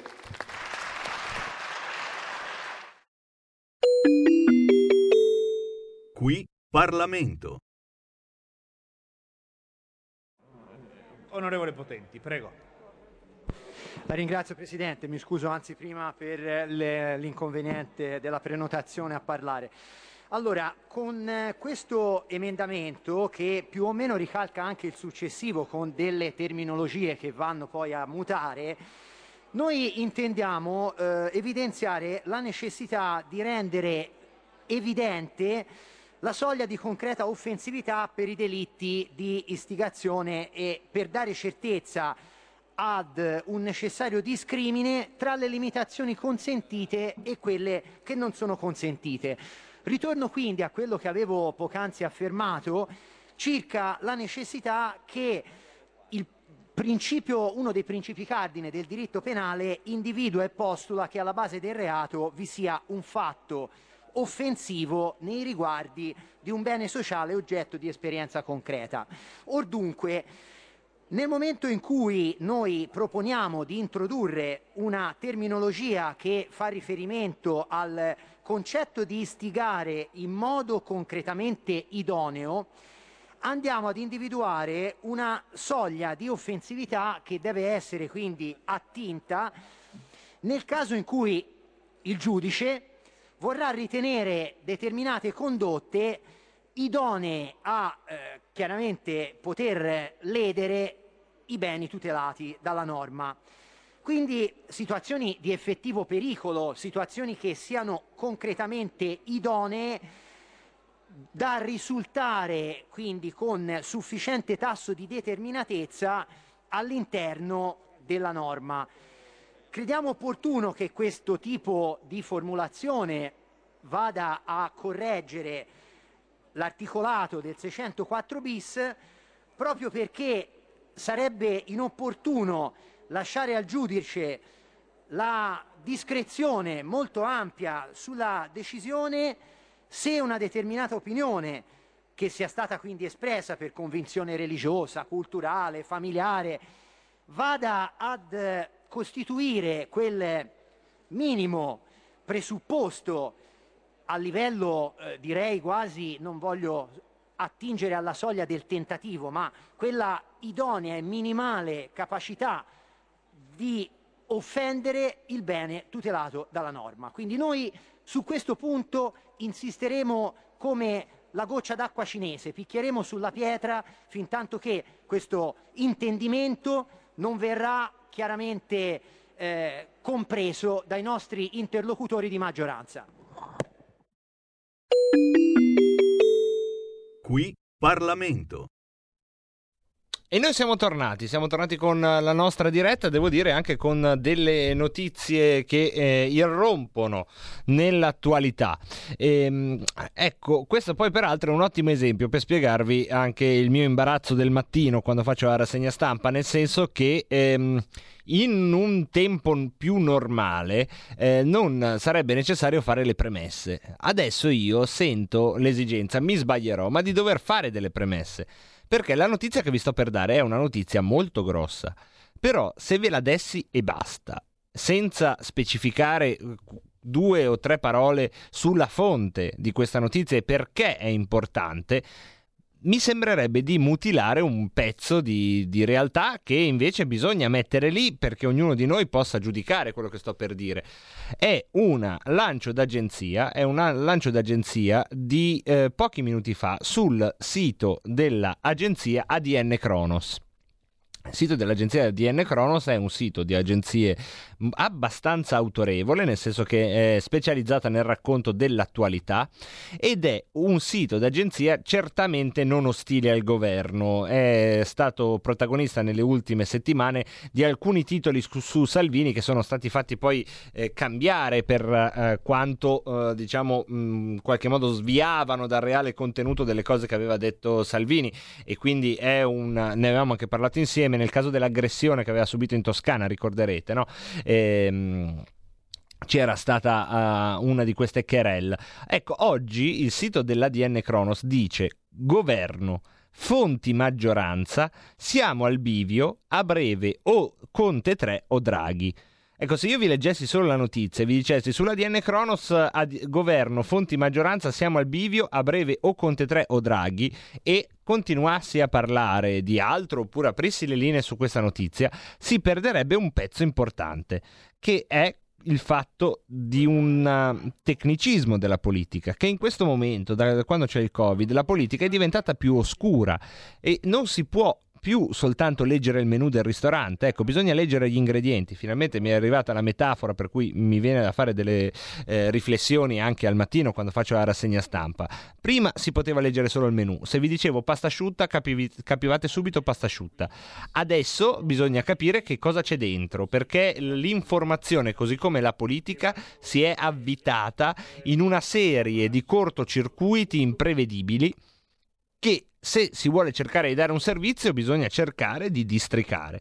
In questo caso la fonte è molto autorevole se riferita al governo, in questo caso lo è perché l'ADN Kronos è una fonte molto autorevole riferita al governo, una fonte peraltro molto ferrata di potere abbastanza profondo nel senso che soprattutto in politica estera alcune notizie su faccende che accadono, che ne so, in Libia, in Medio Oriente, in Albania, nelle aree di influenza italiana, l'ADN Kronos eh, molto spesso ha eh, la notizia prima degli altri, quindi è un'agenzia che fa un ottimo lavoro eh, dal punto di vista delle fonti governative anche all'interno del deep state. In questo caso è tutto più superficiale perché la, il lancio d'agenzia è un lancio d'agenzia che parla di fonti della maggioranza.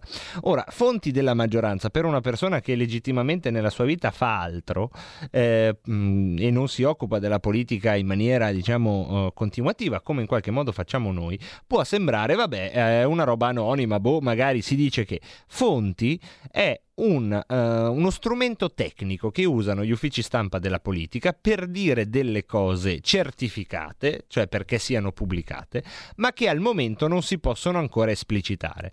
Quando parlano le fonti, ed è in questo caso un caso particolare, c'è in realtà paradossalmente molta più autorevolezza rispetto a che questa affermazione l'avesse fatta Zingaretti.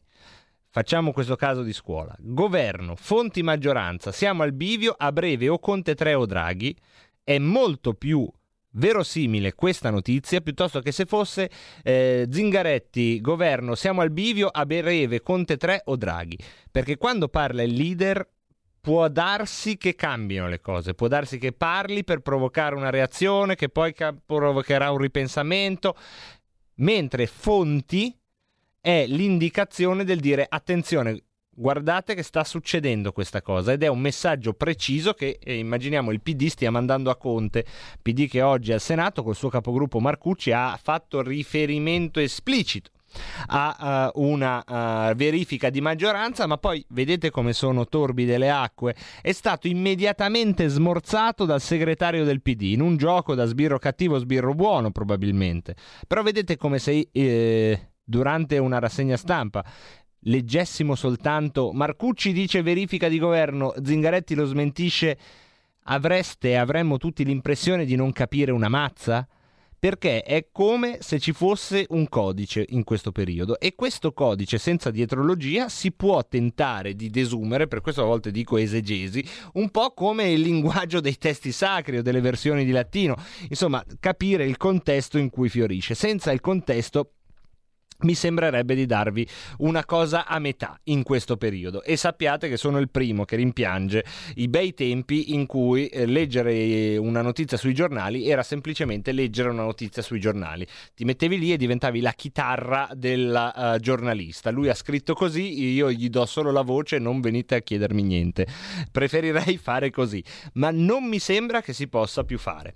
Quindi da quel che si capisce il governo sarebbe davvero, se non al capolinea, come esperienza di premiership di Giuseppe Conte, sicuramente in un momento di svolta, nel senso che o ci sarà un grosso rimpasto che probabilmente favorirà il Partito Democratico, aprendo scenari particolari, oppure eh, addirittura si fa già il nome di Draghi e questo è un po' strano che venga fatto, insomma, oppure si troveranno soluzioni alternative. Come dire che l'ultimo di PCM, le reazioni di piazza che ci sono state e il tentennare di Conte ah, diviso a metà tra uh, il chiudere e il tenere aperto sta finendo per uh, circondarlo di congiurati e potrebbero essere davvero gli ultimi giorni del uh, suo mandato elettorale.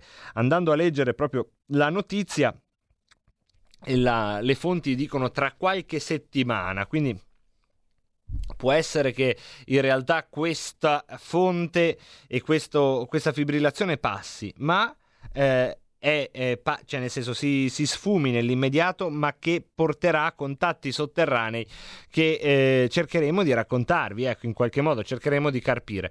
Abbiamo, mi pare, un ascoltatore che si è già insinuato nella diretta, no, però se volete potete farlo, abbiamo otto minuti, anche se eh, non mancano le cose da dirvi e non manca domani, se a Dio piace, nella puntata di Rebelot di domani, cercheremo di avere almeno uh, questa fascia, cioè 17.30-18, almeno almeno tutta questa fascia dedicata al filo diretto. Quindi domani è previsto almeno mezz'ora di filo diretto, poi le fasce precedenti saranno occupate per lo più dalla politica estera, faremo un focus sull'Armenia e la consueta panoramica, se tutto va come deve andare, con Lorenzo Vita.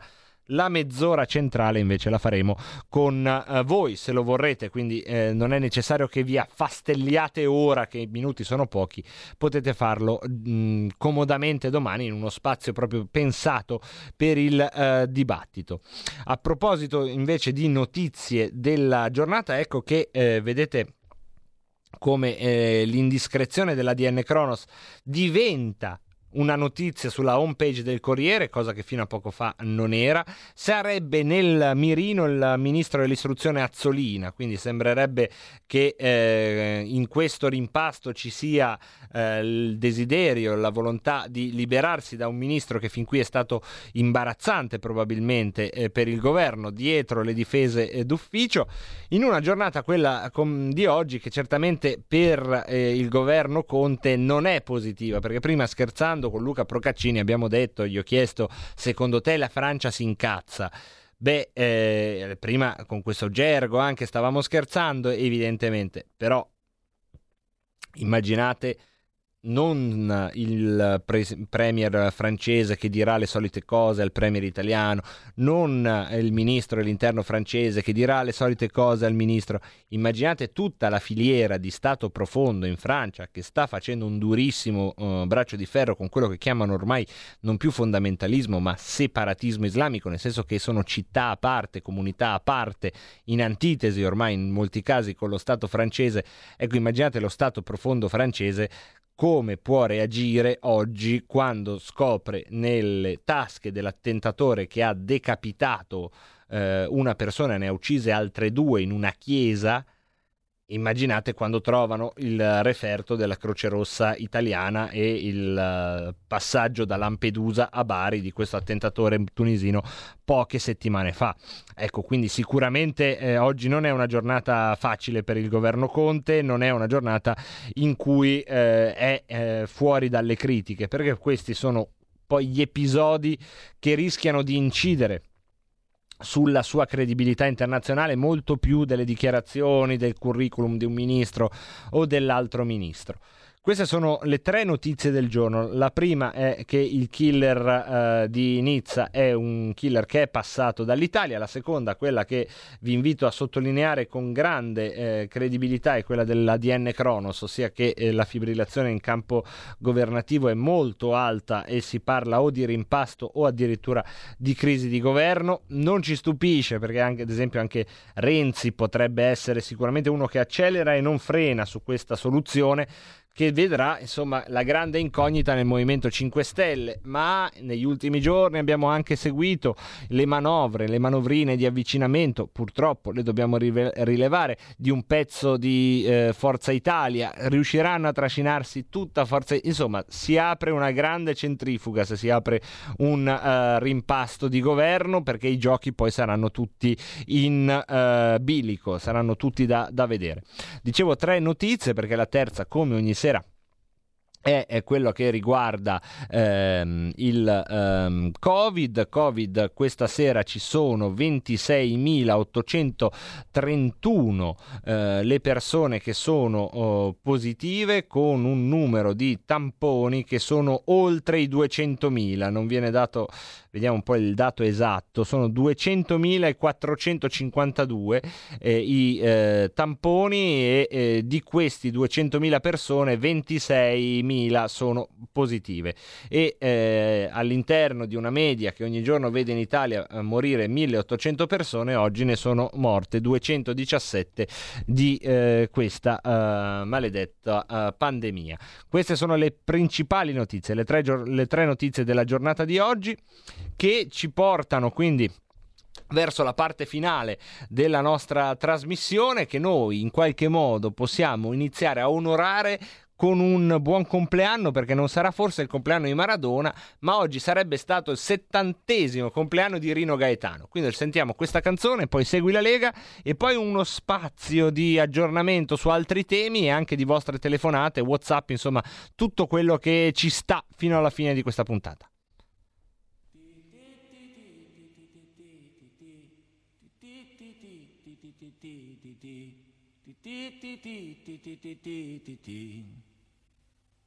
A te che sogni una stella ed un veliero che ti portino su isole dal cielo più vero. A te che non sopporti la pazienza o abbandonarti alla più sfrenata continenza. A te che hai progettato un antifurto sicuro. A te che lotti sempre contro il muro. E quando la tua mente prende il volo ti accorgi che sei rimasto solo. A te che ascolti il mio disco forse sorridendo Giuro che la stessa rabbia sto vivendo. Siamo sulla stessa barca, io e te. Ti ti ti ti ti ti ti ti ti ti ti ti ti ti ti ti ti ti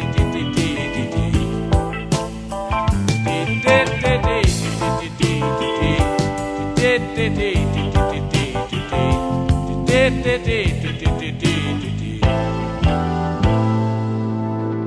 te che odi politici imbrillanti nati, che minimizzano i loro reati, disposti a mandar tutto a puttana pur di salvarsi la dignità mondana. A te che non ami servi di partito, che ti chiedono il voto, un voto pulito, partono tutti incendiari e fieri, ma quando arrivano sono tutti pompieri te che ascolti il mio disco, forse sorridendo. Giuro che la stessa rabbia sto vivendo. Siamo sulla stessa barca, io e te. Wow! Ti ti ti ti ti ti ti ti ti ti ti ti ti ti ti ti Dee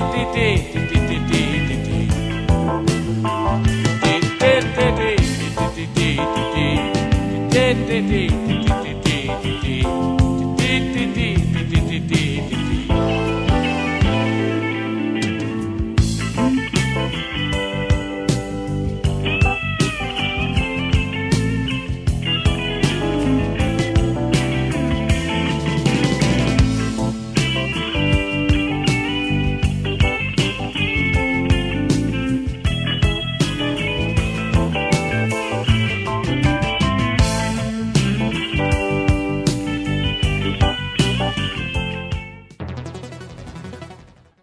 Hai sentito? Le radio italiane si mettono insieme per amore. Per amore della radio. Una grande storia meritava uno straordinario futuro. Nasce l'app Radio Player Italia. 140 stazioni in una sola rete. Scegli la tua preferita e ascolta il suono perfetto del digitale. Gratis, senza registrazione, senza interruzioni. Compatibile con tutti i device. Naviga, esplora e scopri l'universo dell'audio. Ti sorprenderà. Scarica Radio Player Italia. Il futuro batte con la radio nel cuore. Anche RPL è disponibile su Radio Player Italia.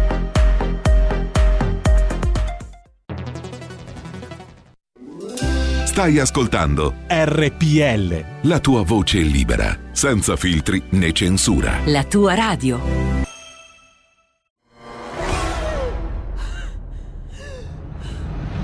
Pensa a respirare. Ora abbandonati. Che cosa vedi? Luce. Oscurità. L'equilibrio.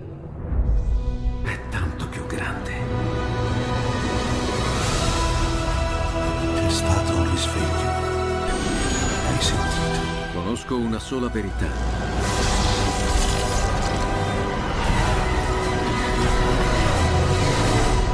Movie Time ti fa entrare nel vivo del cinema, ti fa sentire come se fossi tu il protagonista del grande schermo.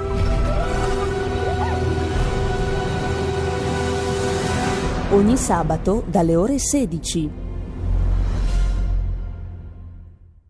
Prima che io Bologna la frequento e la conosco bene da tanti anni, perché avevo vent'anni quando facevo il giornalista del Partito Comunista Italiano ai tempi di Enrico Berlinguer, oppure se vogliamo parlare di Bologna ai tempi di Renato Zangheri, sindaco di Bologna. Ci andavo spesso perché quella era la nostra vetrina era la città meglio amministrata d'Italia, forse d'Europa, aveva mm. servizi sociali fantastici, meravigliosi, di cui andavamo fieri. Ma voglio ricordare, era il Partito Comunista di quegli anni anche un partito d'ordine, un partito che era per la legge, il rispetto delle regole, la sicurezza dei cittadini. Io oggi quando torno a Bologna, e continuo a tornarci abbastanza spesso perché ho tanti amici e tanti interessi in quella meravigliosa città, eh, se, se la sera per caso devo dormire in un albergo vicino alla stazione, ho paura a uscire dall'albergo dopo le 10 di sera. Eppure io sono uno che vive a New York, frequento anche il Bronx. Però quelle situazioni di degrado che voi avete fatto vedere a proposito di Ferrara ci sono anche nel cuore di Bologna, perché la stazione è praticamente in centro.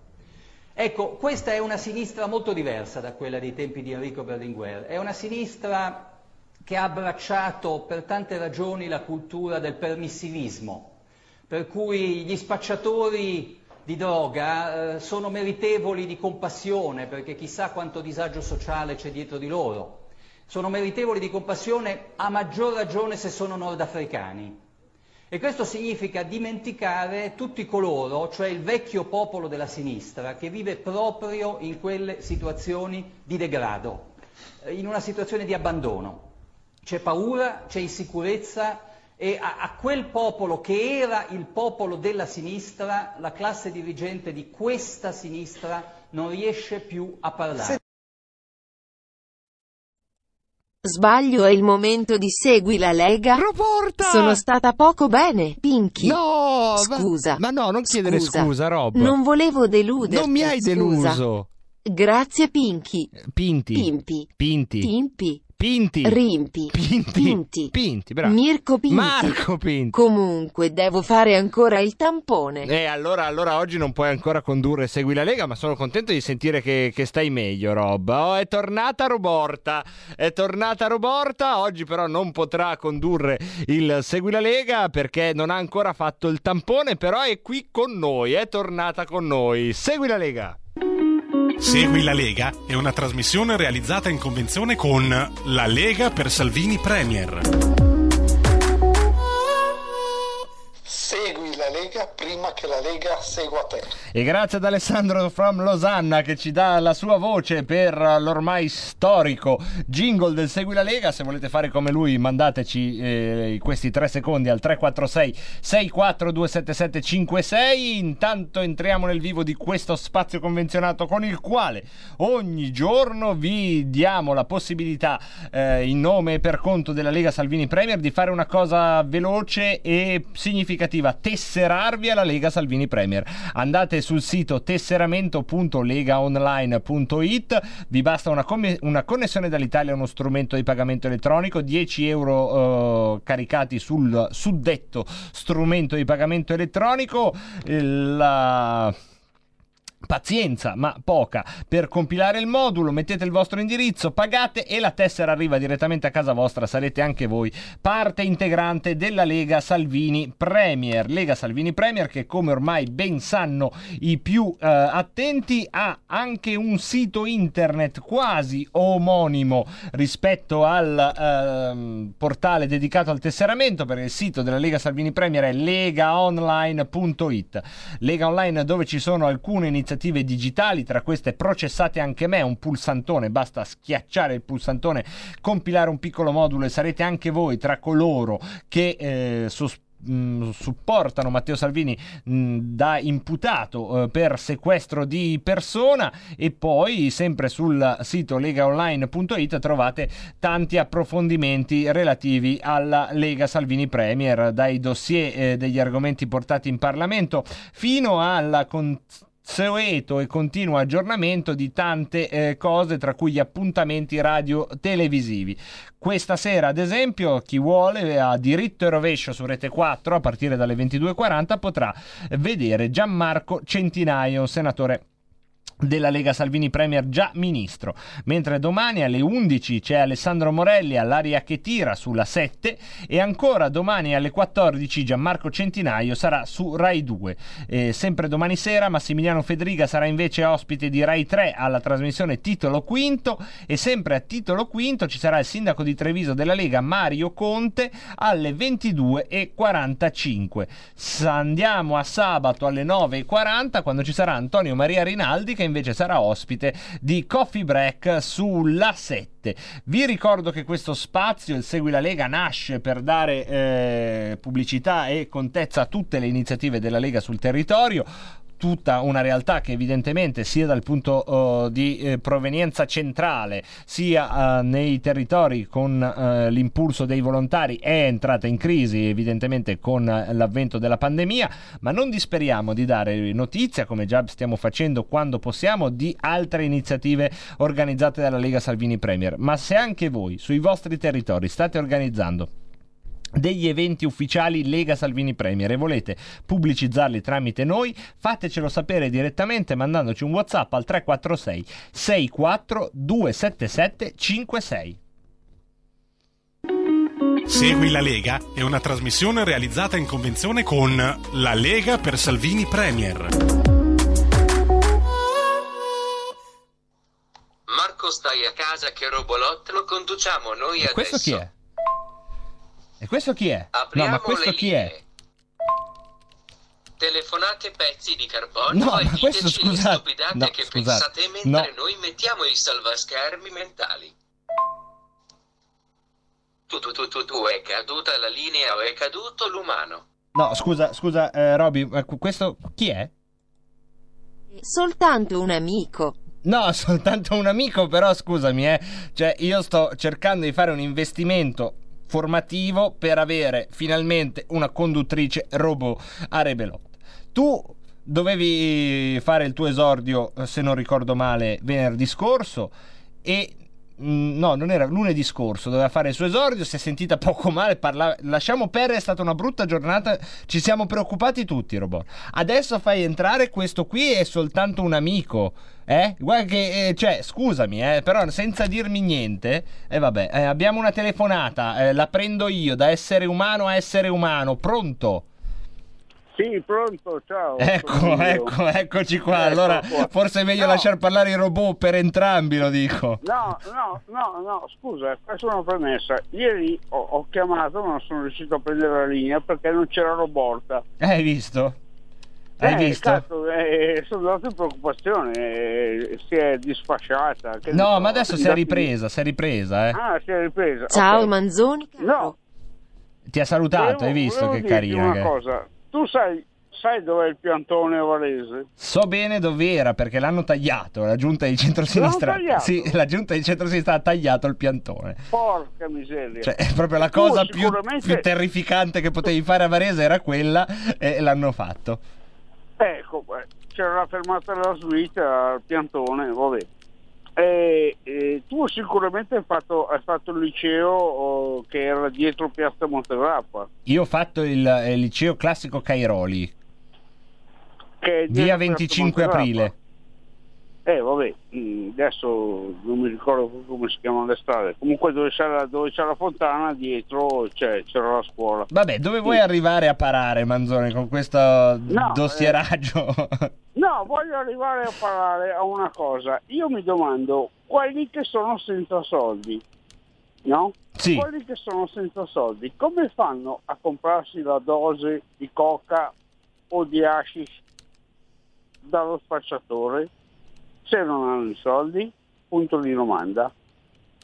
E certo, e questo guarda che eh, questo è stato uno dei grandi temi del lockdown che sono stati su- in sottotraccia. Ne abbiamo parlato, mi pare, anche con Simone Feder che di questi temi eh, si occupa tutti i giorni. E grazie Manzoni perché sicuramente non è secondario quello che ci hai detto.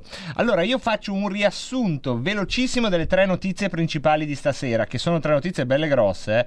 La prima, tragica, eh, lo sapete già, c'è stato questo attentato in Francia terribile, ma la notizia, diciamo la cucitura inquietante che riguarda direttamente l'Italia è che, eh, e non è purtroppo la prima volta, l'attentatore è sbarcato a Lampedusa e, eh, ed è stato portato a Bari dove è stato identificato e poi è arrivato in Francia e ha fatto l'attentato. Questo è eh, quello che emerge non c'è ancora la conferma, uh, diciamo, assoluta, ma sembra proprio così perché gli hanno trovato in tasca uh, il certificato della Croce Rossa dove viene identificato e dove si tracciava questo suo spostamento poche settimane fa.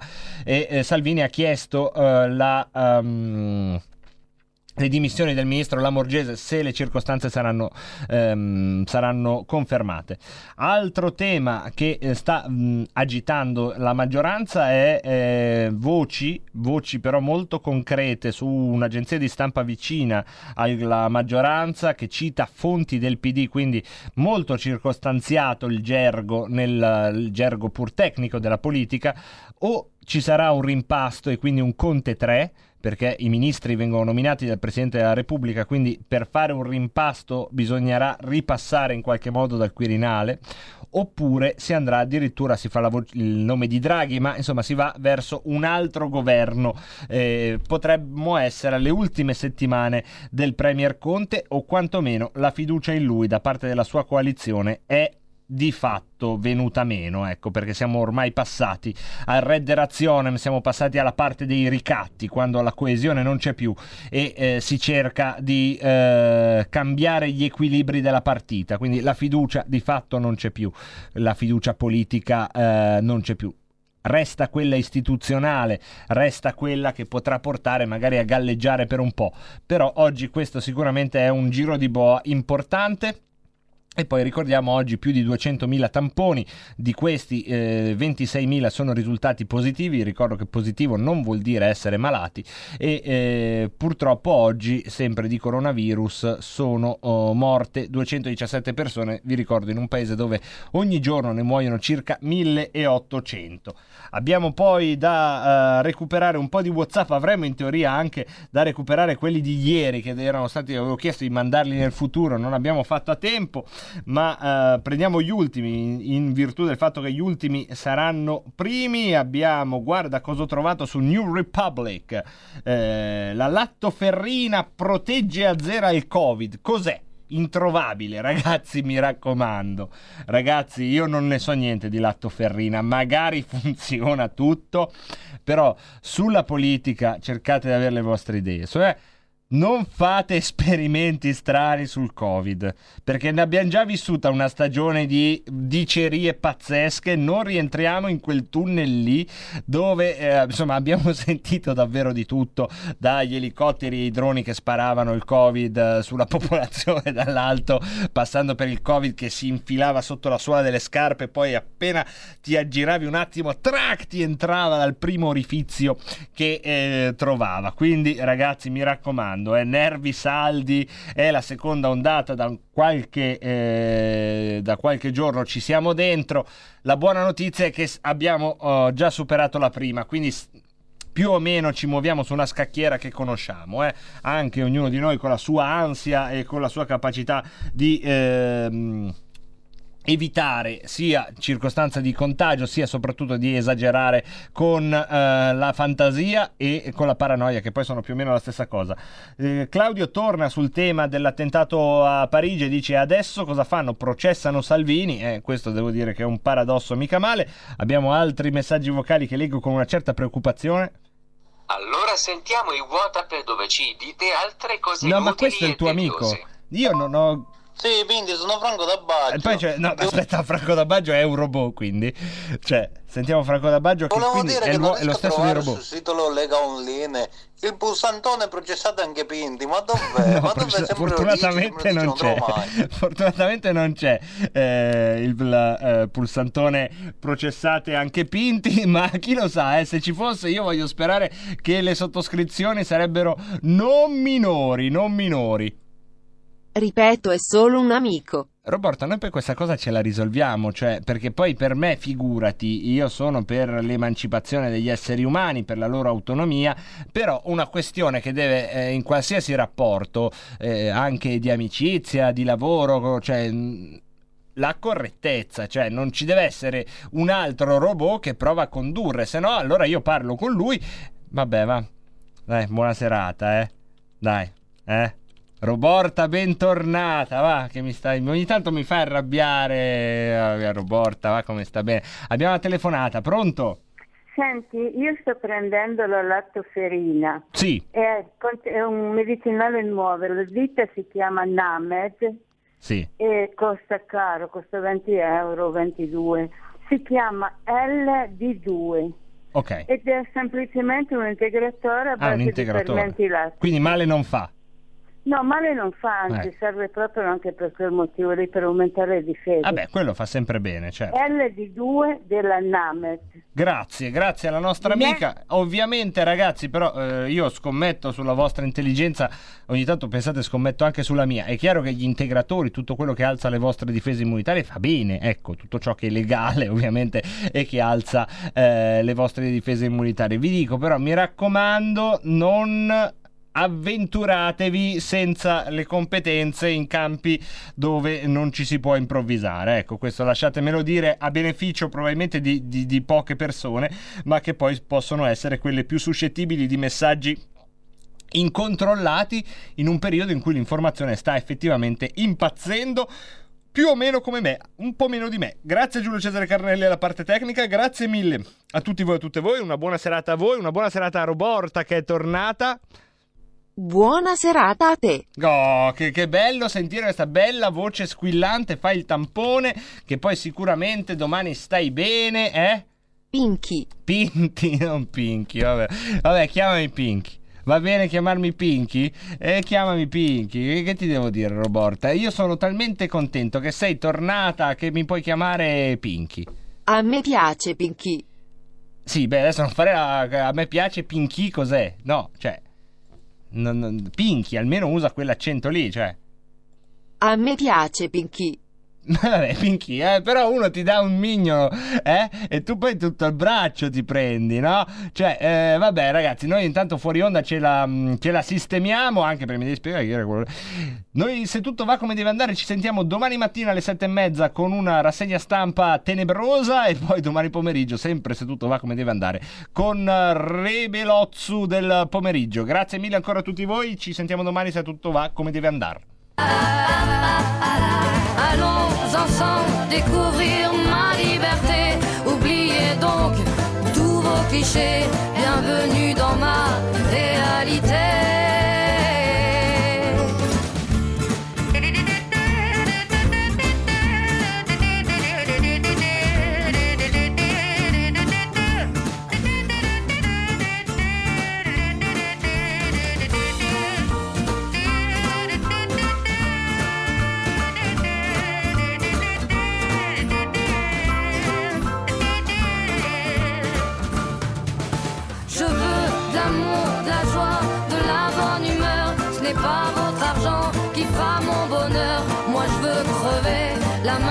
look at